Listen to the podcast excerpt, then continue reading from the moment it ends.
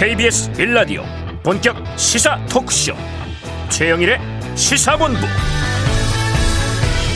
안녕하십니까? 금요일 최영일의 시사본부 시작합니다. 가을이요. 이 우리의 가을이 떠나기가 싫은 것 같습니다. 아직 버텨주고 있는데요. 하지만 다음 주부터는 영하로 떨어진다고 합니다. 자 어제 수능을 마친 수험생들은 이제 입시 전형에 또다시 또 다른 전쟁이 시작이 됩니다 한국 시리즈 야구는 끝났지만요. 차기 대선 전쟁은 달아오르는 중입니다. 그리고 이제 이 3천 명대로 훌쩍 올라간 코로나19 일일 확진자 수, 이 바이러스와의 전쟁도 우리가 안이해져서는 절대로 안 되겠죠? 자, 이번 주말도 방역 안전 스스로 지키는 끝가을에 좋은 시간들을 보내시길 바라면서 최영일의 시사본부 출발합니다.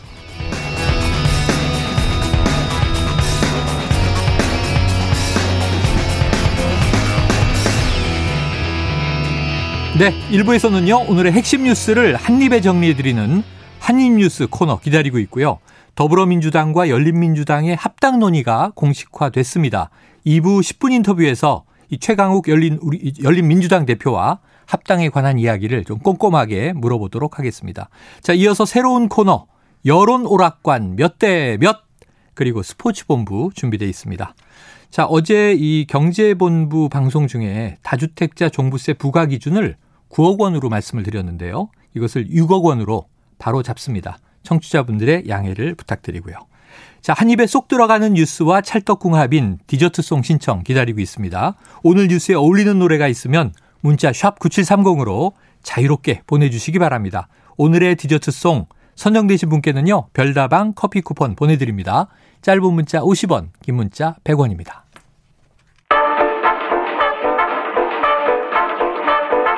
최영일의 시사본부 한입뉴스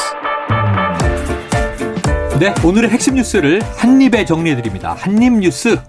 자, 핸드크림 바르는 MG세대스러운 40대 남자. 오마이뉴스의 박정호 기자님. 네, 안녕하십니까. 어, 대기실에서 그렇게 열심히 핸드크림을 바르고 계셔서 아, 이제 전 파리인 줄 알았어요. 파리. 손을 막 비비고 계시니까. 아, 제가 건조해서 네. 촉촉해지고 싶어서 발라봤습니다. 촉촉해지고 싶어서. 네. 자, 그런데 이 핸드크림 바르는 박정우 기자님을 아주 이상한 눈초리로 바라보던 음. 김준일 뉴스톱 대표 어. 나오셨습니다. 어서 오세요. 예, 안녕하세요. 네. 원래 남자는 뭐 바르는 거 아니에요. 아, 아 그런 편견을 깨야죠. 아, 뭐 아, 신구 격돌 같아요. 이거. 지금 우리 김준일 대표님은 뭐 주말이면 이죠 자연 속으로 캠핑 달려가는. 캠핑 가야죠. 나는 자연인이다. 네. 겨울에 얼마나 각질이 많이 생길까요? 그러니까요. 바르세요. 안 바르겠습니다. 자, 핸드크림을 가지고 두 분이 묘한 신경전을 벌였습니다. 자, 바로 오늘 핵심 이슈로 들어가 봅니다. 첫 뉴스가요. 자, 이재명 민주당 후보 한 발 물러섰다. 전 국민 재난지원금을 고집하지 않겠다. 이런 얘기가 나왔는데 이 육성으로 그 발언을 직접 들어보고 이야기 나누겠습니다. 어, 전국민 재난 지원금 문제는 어, 저는 지금도 어, 전 국민에게 지급하되 소상공인을 위한 일종의 소비 쿠폰을 지급하는 것이기 때문에 이중 재정 효과가 있다고 봅니다. 그런데 저의 설득력 부족일 수도 있고 뭐 여러 가지 요인들도 있을 텐데 예산 심의 절차상 문제, 또 야당의 반대 문제, 정부의 입장 뭐 이런 여러 가지 요인들 때문에 오히려 신속하게 지원해야 된다는 이, 이 대의가 전국민 재난지원금 때문에 훼손될 수도 있겠다는 우려가 됐습니다. 지원 대상이나 방식 때문에 지원 자체가 지연되는 것을 저는 바라지 않는다라는 말씀을 드리고 싶은 것입니다.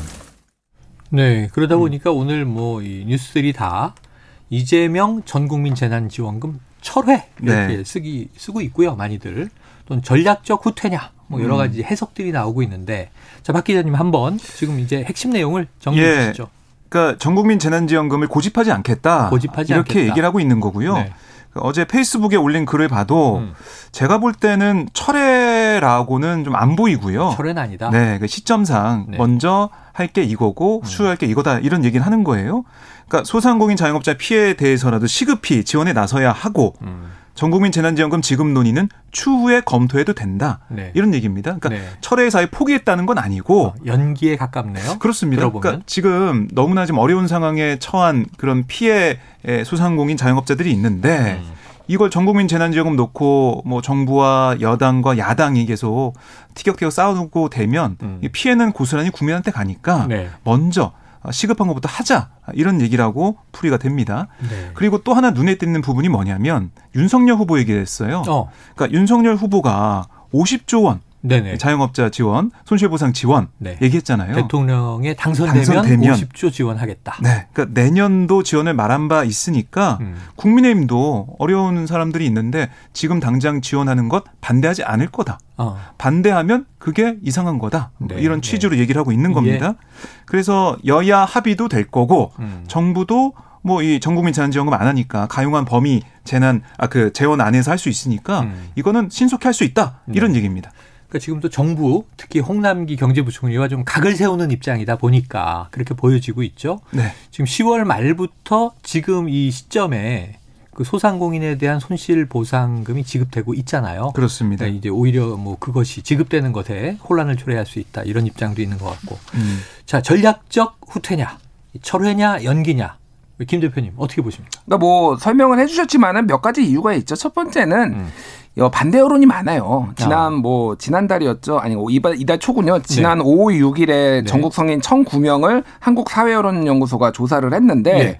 응답자 60.1%가 반대를 했거든요. 네. 전 국민 재난 지원금을 재정 음. 부담을 이유로. 그러니까 저도 그러니까 뭐 딱히 이게 조, 더 지지율에 좋아지지 않겠다라는 전략적인 아하. 것도 있고 또 하나는 네. 당정 갈등이 계속 이어지는 것에 대한 좀 부담감도 있는 거죠. 그러니까 그렇죠. 예, 이 갈등 상황을 그러면은 이 민주당에서 특히 이제 이재명 후보가 만들어낸 거 아니냐 이런 여론도 있는 거고 음. 여기에서 또 신속하게 지원이 된다라면은 이걸 주도한 거는 이재명이잖아요. 그렇게 되면 어. 음. 그렇게 되잖아요. 그러면 네. 이제 신속 지원에 대해서 그 효과도 볼 수 있는 거고 또 하나는 이제 유연한 유연한 어떤 어, 리더십 이런 것들을 이제 얘기를 할 수도 있는 거지만은 뭐 이제 야당에서도 얘기를 하지만 이건 사과해야 된다. 어. 아쉽다가 아니라 죄송하다라고 사과해야 돼. 왜냐면은 이런 혼란상을 일으킨 거 아니냐 음. 이런 거죠. 그러니까 한마디로 얘기하면은 제대로 이런 재정 상황이나 준비 안 되고 그럼 밀어붙인 거 아니냐 이런 음. 이제 비판의 목소리도 네네. 일정 네. 부분 있는 거는 사실입니다. 예. 네, 참 여러 가지 일들이 있어요. 그래서 이제 네. 김부겸 총리를 비롯해서 처음에 이 얘기가 나왔을 때는 우리 재정 여력이 없다. 음, 음. 나올 지갑이 없다 그랬는데 그 추계 계산을 잘못해서 음. 뭐 감춰져 있던 구조 세금이 툭 그러니까 튀어나오고 그게 하고. 정확하게는 네. 기재부가 오전에 10조 원대라고 얘기를 했어요. 아, 근데 뭐 네. 보통 10조 원대라고 하면 한 11조, 네네. 12조 원대. 알고 보니까 그렇죠. 19조야. 20조에 가까운. 그렇죠. 예. 그러니까 기재부는 좀 이렇게 최대한 적은 네. 척 하려고 했던 거가 이제 의심이 네. 되는 거죠. 그러니까. 그런데 네. 나중에 이제 오후가 되니까 구조가 더 나온 것 같은 분위기가 음. 연출이 되면서 음. 공지에 좀 몰렸던 것 같아요. 자, 그러면은 이게 재난지원금은 올해 내년 대선까지는 뭐 다시 또 이게 발화될 불이 붙을 가능성은 없습니까? 네, 그러니까 전선이 음. 이 자영업자 소상공인 지원으로 간 것 같아요. 음. 그러니까 이재명 후보 얘기를 들어봐도 윤석열 후보도 지원하자고 했는데 네. 여기서 야당이 뒤로 물러서거나 협의를 잘 안 해준다? 네. 이건 문제 아니냐? 어. 좀 드러내려는 모습을 보이고요. 야당의 책임도 슬쩍 이제 또 밀어내면서. 네. 음. 그리고 이제 기재부도 계산을 좀 잘못한 면이 있고 그다음에 민주당에서도 네. 꼼꼼히 들여다보면서 가능성이나 정말 얼마 정도 우리가 쓸 수 있는지 이런 것들을 봤어야 음. 되는데 어, 이 세입을 세수를 좀 이월시켜서 가져오면 된다 이런 식으로 얘기를 하는 그런 네. 부분들 혼선이 좀 있었던 건 맞아요. 그런데 이재명 후보가 혼선 있는 걸 어제 이제 들은 거거든요. 박안주 정책의장한테 예. 이 계산 관련된 부분을 음. 거기에 대해서 바로 어 그러면 그게 안 되면은 실용적으로 가야 된다. 네. 이렇게 좀 변화하는 모습, 이걸 바로바로 반영하는 모습 네. 이런 것들은 오히려 더 평가하는 부분이 있는 게 아니냐 이런 음, 생각이 듭니다. 지금 말씀하신 대로 민주당 내에서는 실용주의 노선이다. 음. 그러니까 꼭 이제 우리가 뭐 이 보수 진보 대결하면 음. 이 문제 항상 보편이냐 선별이냐 그렇죠. 이걸로 싸웠는데 난 선별도 좋다. 빨리 줄 수 있다면 뭐든지 음. 해라. 좀 실용주의 노선을 보인 측면이 있다. 이런 또 이제 내부 평가예요. 자, 이거 외에 지금 대선 국면에서 격돌하는 지점이 또 있는 것이 우리가 좀 피로감도 있습니다만 대장동 개발 의혹 한 덩어리가 있고요. 또 그 반대쪽에는 고발 사주 의혹 한 덩어리가 있습니다. 이걸 이제 서로 하나는 이재명 후보에게 불리한 사건 아니냐. 하나는 또 이제 윤석열 당시 검찰총장 시절에 벌어졌으니 책임 있는 게 아니냐 그랬는데 이 특검 얘기가 계속 나오다가 자 이게 이재명 후보는 조건부 특검 네. 수용 그랬다가 이제 네. 조건 없는 특검 그 윤석열 후보는 이게 세트로 하자 쌍특검 이런 네. 얘기가 나왔었는데 요게 좀 이 두 후보의 발언이 또 이제 여러 가지 이 갈등의 발화점이 되고 있어요. 음. 한번 두 후보의 발언을 듣고 와서 특검 이야기 이어가 보죠. 네, 제가 조건 붙이지 않고 아무 때나 여야 합의해서 어, 특검하는 것이 바람직하다. 이 특검을 안 받고 선거를 할 수 있겠습니까? 네, 그냥 저는 어차피 받을 것으로 보고 있습니다. 저한테 무슨 비리가 있다고 했으면 아니, 특검 안 해도 벌써 수사했죠. 그렇지만 뭐 쌍으로 가겠다면 가져가라. 본인이 잘못한 게 없다면 어, 그건 빼고 하자 이런 주장은 하지 않으실 걸로 어, 생각합니다. 특검도 그 어떤 수사 대상을 집중해놔야 수사가 되는 것인데 뭐 몇 개씩 갖다가 집어넣어가지고 물타기를 한다 그러면 그거는 특검이 아닙니다. 말장난이지.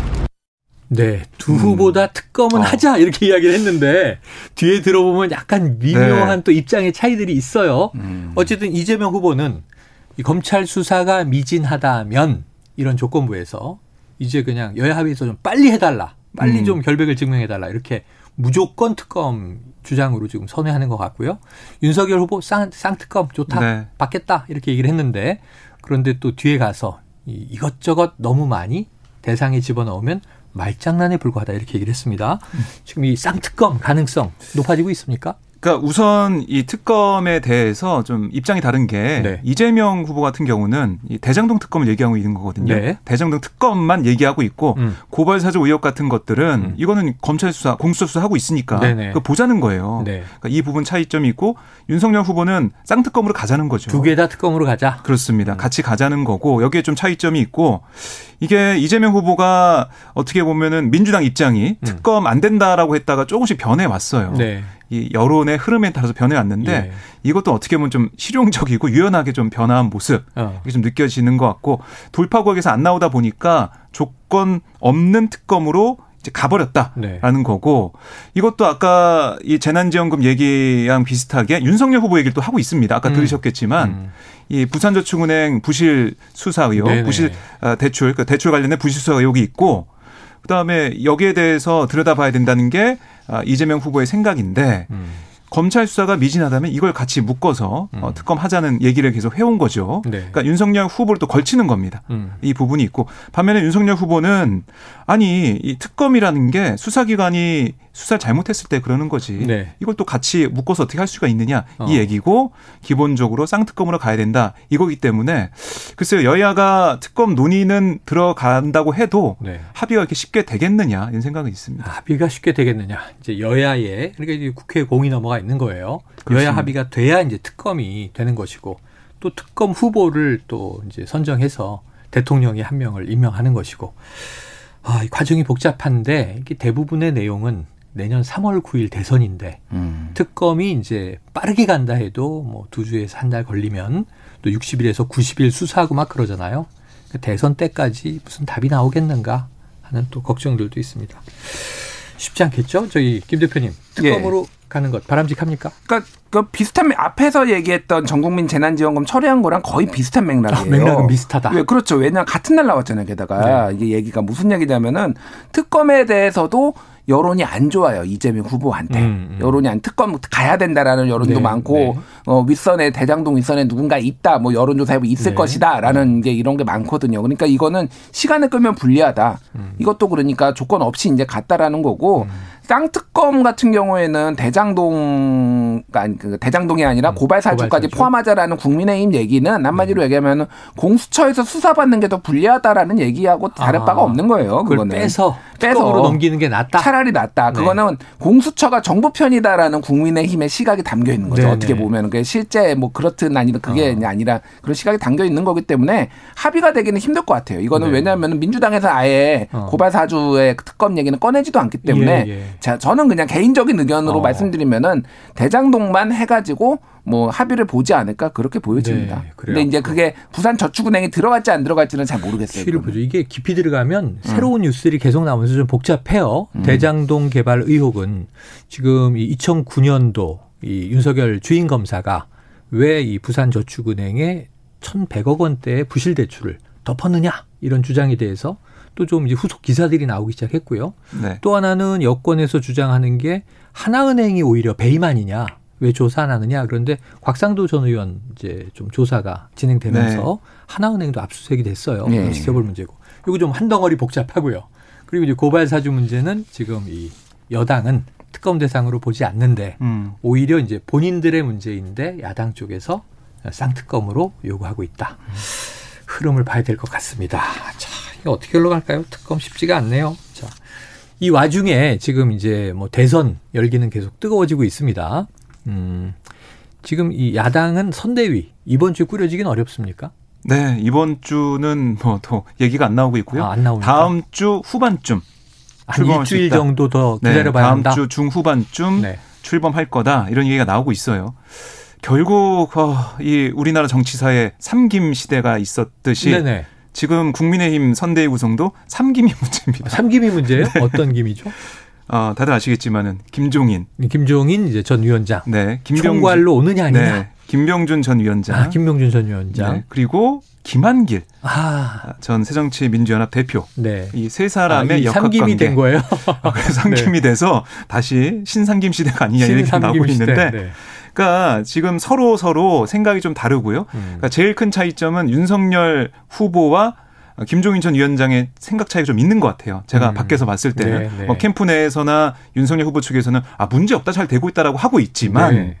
아니 어제도 말씀드렸지만 만났는 만났다고 하는데 윤석열 후보는 김종인 전 위원장 만났다고 하는데 깊은 공감을 뭐 이뤘다 이런 그렇죠. 얘기도 있었어요. 근데 김종인 전 위원장 안 만났다고 하고. 어.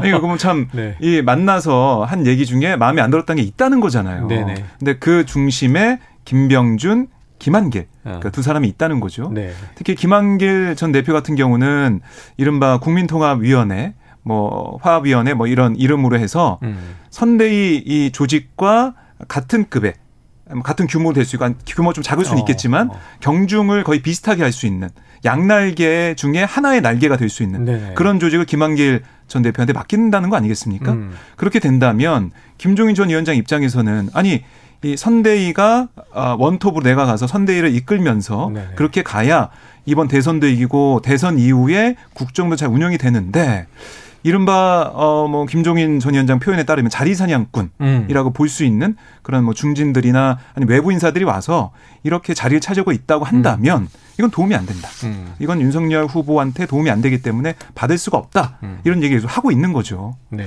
그래서 거기에 대해서 윤석열 후보는 아니 지금 뭐 이 우리 당 쇄신 자강해서 가는 것도 좋지만 외연 확장해야지 대선에서 이기지 않냐 네. 이런 얘기 좀 하는 것 같아요.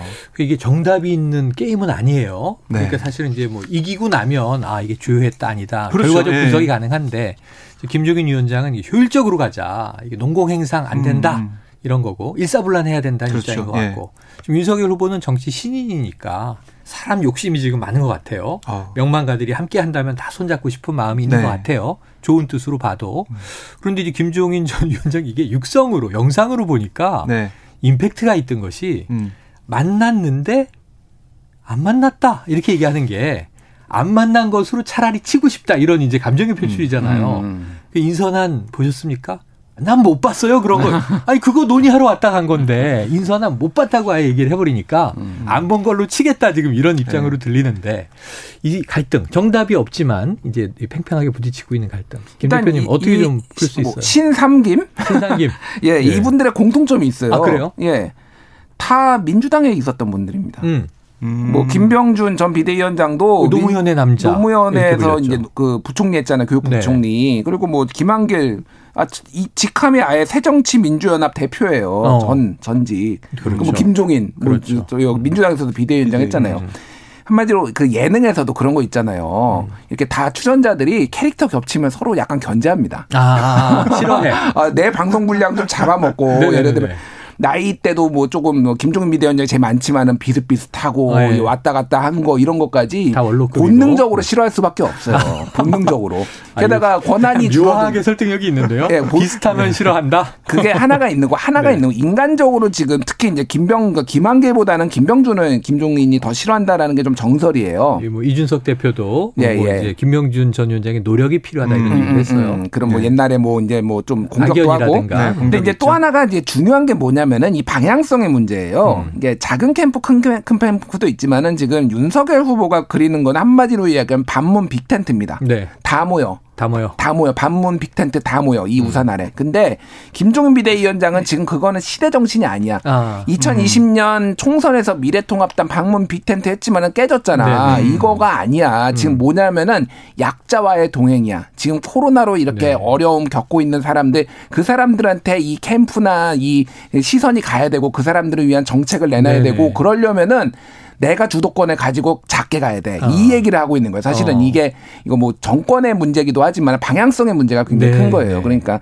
그 부분이 이제 어디까지 조율이 될 것이냐가 관건이에요, 사실은. 중요한 대목이네요. 그래서 지금 국민의힘에서는 심지어 기본소득 얘기까지 나오고 있어요. 네. 음. 어, 국민의힘이 주는 기본소득. 어. 네. 1호 공약을 기본소득을 해야 된다. 뭐, 뭐 청년에 대해서 줄 건지 아니면은 뭐 전체를 줄 건지 아직은 모르겠습니다. 음. 막 그런 쪽으로 일종의 이제 좌클릭이라고 할 수 있죠. 근데 음. 네. 약자에 대해서 봐야 된다라는 게 일단 그런 시각들이 있다. 이게 다 네. 일리가 있는 것이 네. 윤석열 후보는 일단은 정권 교체의 열망은 음. 받고 있는데 음. 일단 어찌 보면 이제 문재인 정권에 반대한다. 모든 걸 다 바꿔야 한다. 근데 어떻게 바꿀 것이냐 컨텐츠가 없다는 비판을 많이 받고 음. 있었는데 김종인 전 위원장 그 얘기를 하는 것 같고 그렇죠. 서로 보완적인 것 같은데 네. 어쨌든 지금 이게 이 텐트를 음. 넓힐 것이냐 효율적으로 갈 것이냐 규모의 문제도 있고 방향의 문제도 다르다. 캐릭터 문제도 있고 네, 쉽지 않습니다. 자 여기서 지금 12시 41분 넘어갔거든요. 어, 지금 점심시간에 교통 상황을 먼저 알아보고 오겠습니다. 교통정보센터의 김민희 리포터 나와주세요. 네, 점심시간에 접어들면서 정체는 주춤해졌지만 곳곳으로 여전히 돌발 구간은 많습니다. 경부고속도로 서울 방면으로 달래내고개 부근 갓길에서는 사고가 났는데요. 정체는 이 달래내고개부터 반포 사이로 이어지고 있습니다. 수도권 제일순환고속도로 일산에서 판교 쪽으로 하기분기점 부근 1차로에서는 낙하물을 처리하고 있고요. 이후 판교를 지나서는 구리 방면으로 성남영훈소 부근 1차로에서도 사고가 나면서 부근으로 차량들 서행합니다. 반대 구리 서울에서 판교 쪽으로 퇴계원 부근 갓길에서도 사고 처리 작업을 하고 있습니다. 영동고속도로 인천 쪽으로 양재 터널 부근 2차로에서도 사고가 났고요. 이후로 서창분기점 부근 4차로에서는 고장난 승용차를 처리하고 있습니다. 그 밖에 서울시내 올림픽대로 하남 쪽으로 청담대교 부근 5차로에서도 사고가 났습니다. 뒤로 반포대교부터 속도 많이 떨어져 있고요. 반대 공항 쪽으로 행주대교 부근 2차로에서도 사고 처리 작업을 하고 있습니다. KBS 교통정보센터였습니다.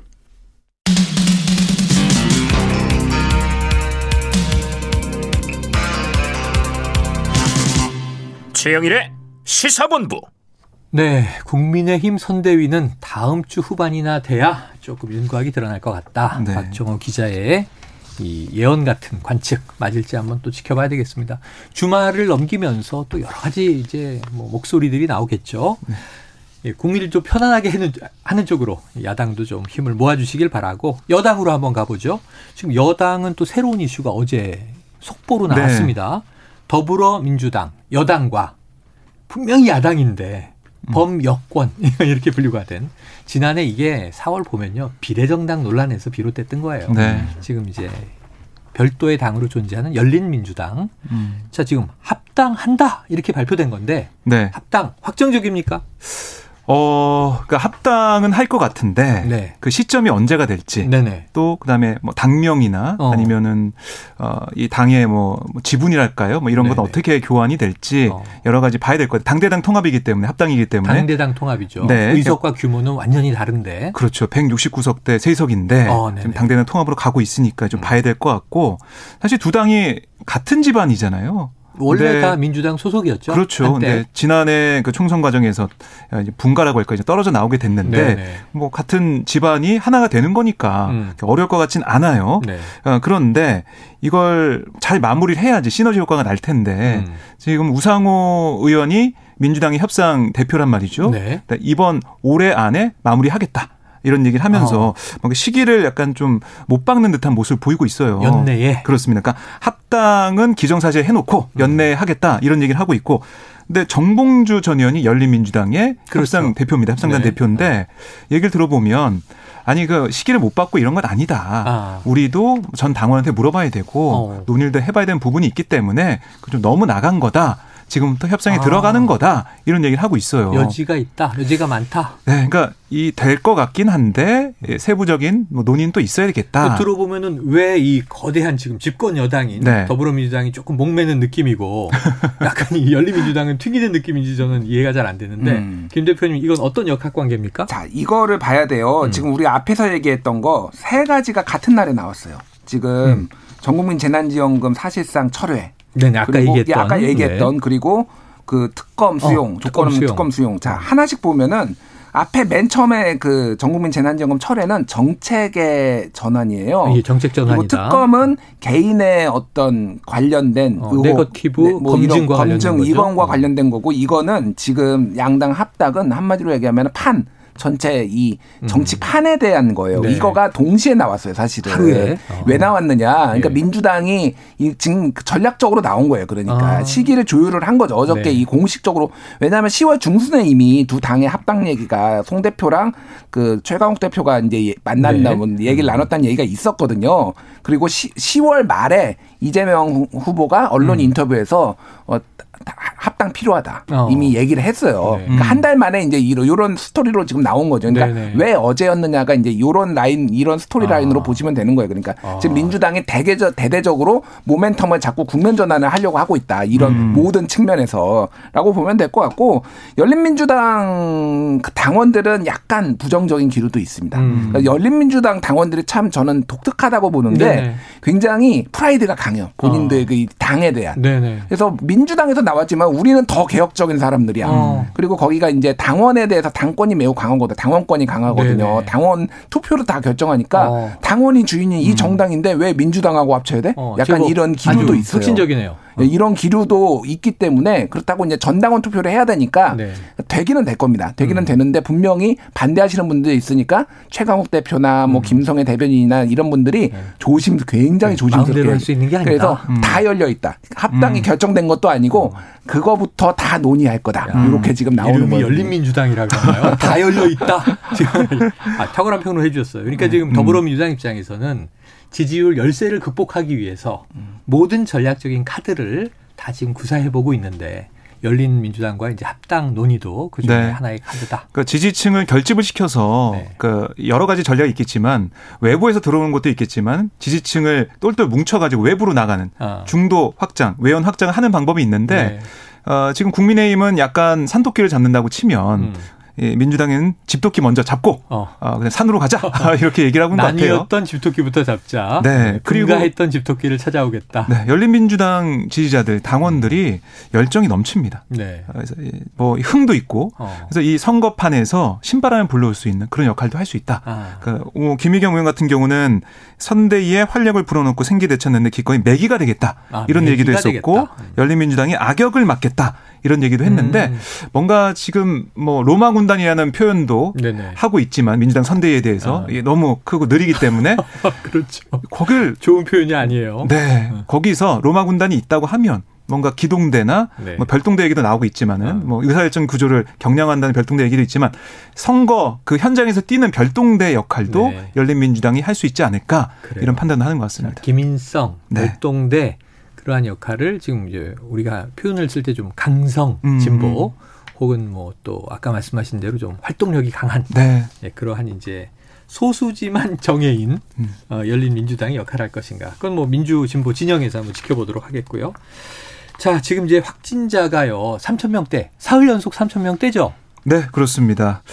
아, 계속해서 이제 확진자가 3천 명대가 쭉 가는 상황이고 아, 그렇게 돼버린 거예요? 네, 더 늘어날 수도 있다라고 당국은 네. 보고 있습니다. 아이고. 맨 처음 이제 5천 명으로 어, 생각을 좀 했었던 부분이 있잖아요. 5천 네. 명까지는 괜찮다라고 그러니까 하고 있는데 최대 5천 명까지가 뭐 막아볼 수 있는 마지노선이다. 네, 그렇죠? 그렇게 했었는데 정부는 아직 괜찮다 음. 이런 얘기를 하고 있는데 일선 병원에서는 아 이거 큰일 났다. 네. 병상 확보 시급한데 음. 지금 확보한다고 해도 시간이 몇 주 걸리는데 어떡하냐 걱정을 좀 하고 있어요. 음, 저희가 엊그제 천은미 교수하고 인터뷰할 때도 네. 그 병상 음. 걱정이 지금 1만 명의 확진자가 나와도 버틸 수 있는 병상을 확보하겠다. 이게 방역당국 입장인데 네. 시간이 꽤 걸린다는 거죠. 이게 음. 베드만 늘려서 될 문제가 아니라 의료진이 붙어야 그렇죠. 되니까 예. 예. 지금 인력은 이미 부족 상태 아닙니까? 네.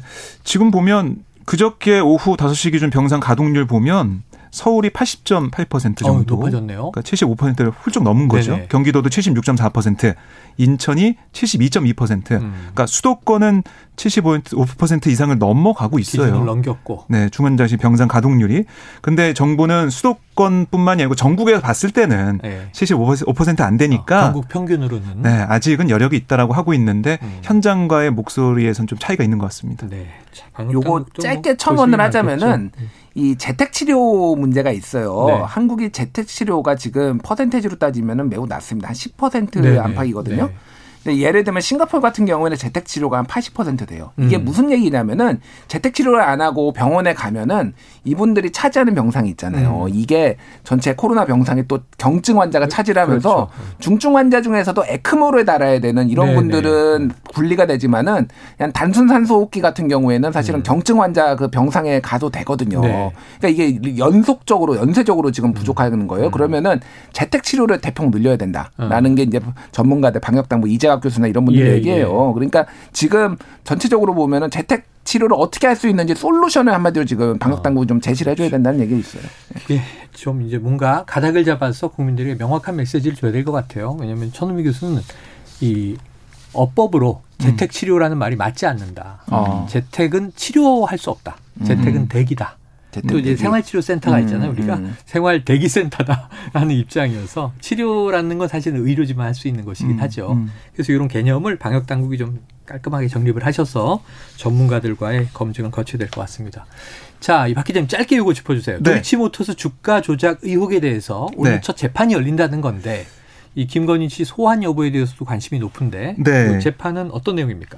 그러니까 오늘 그러니까 이른바 선수라고 불리죠. 그러니까 권호수 도이치모터스 회장이 주도한 주가 조작에 선수로 가담한 네. 김모 씨 등 세 명의 첫 공판 준비 기일이 진행되는 거예요. 우선 가담자 3명. 그렇습니다.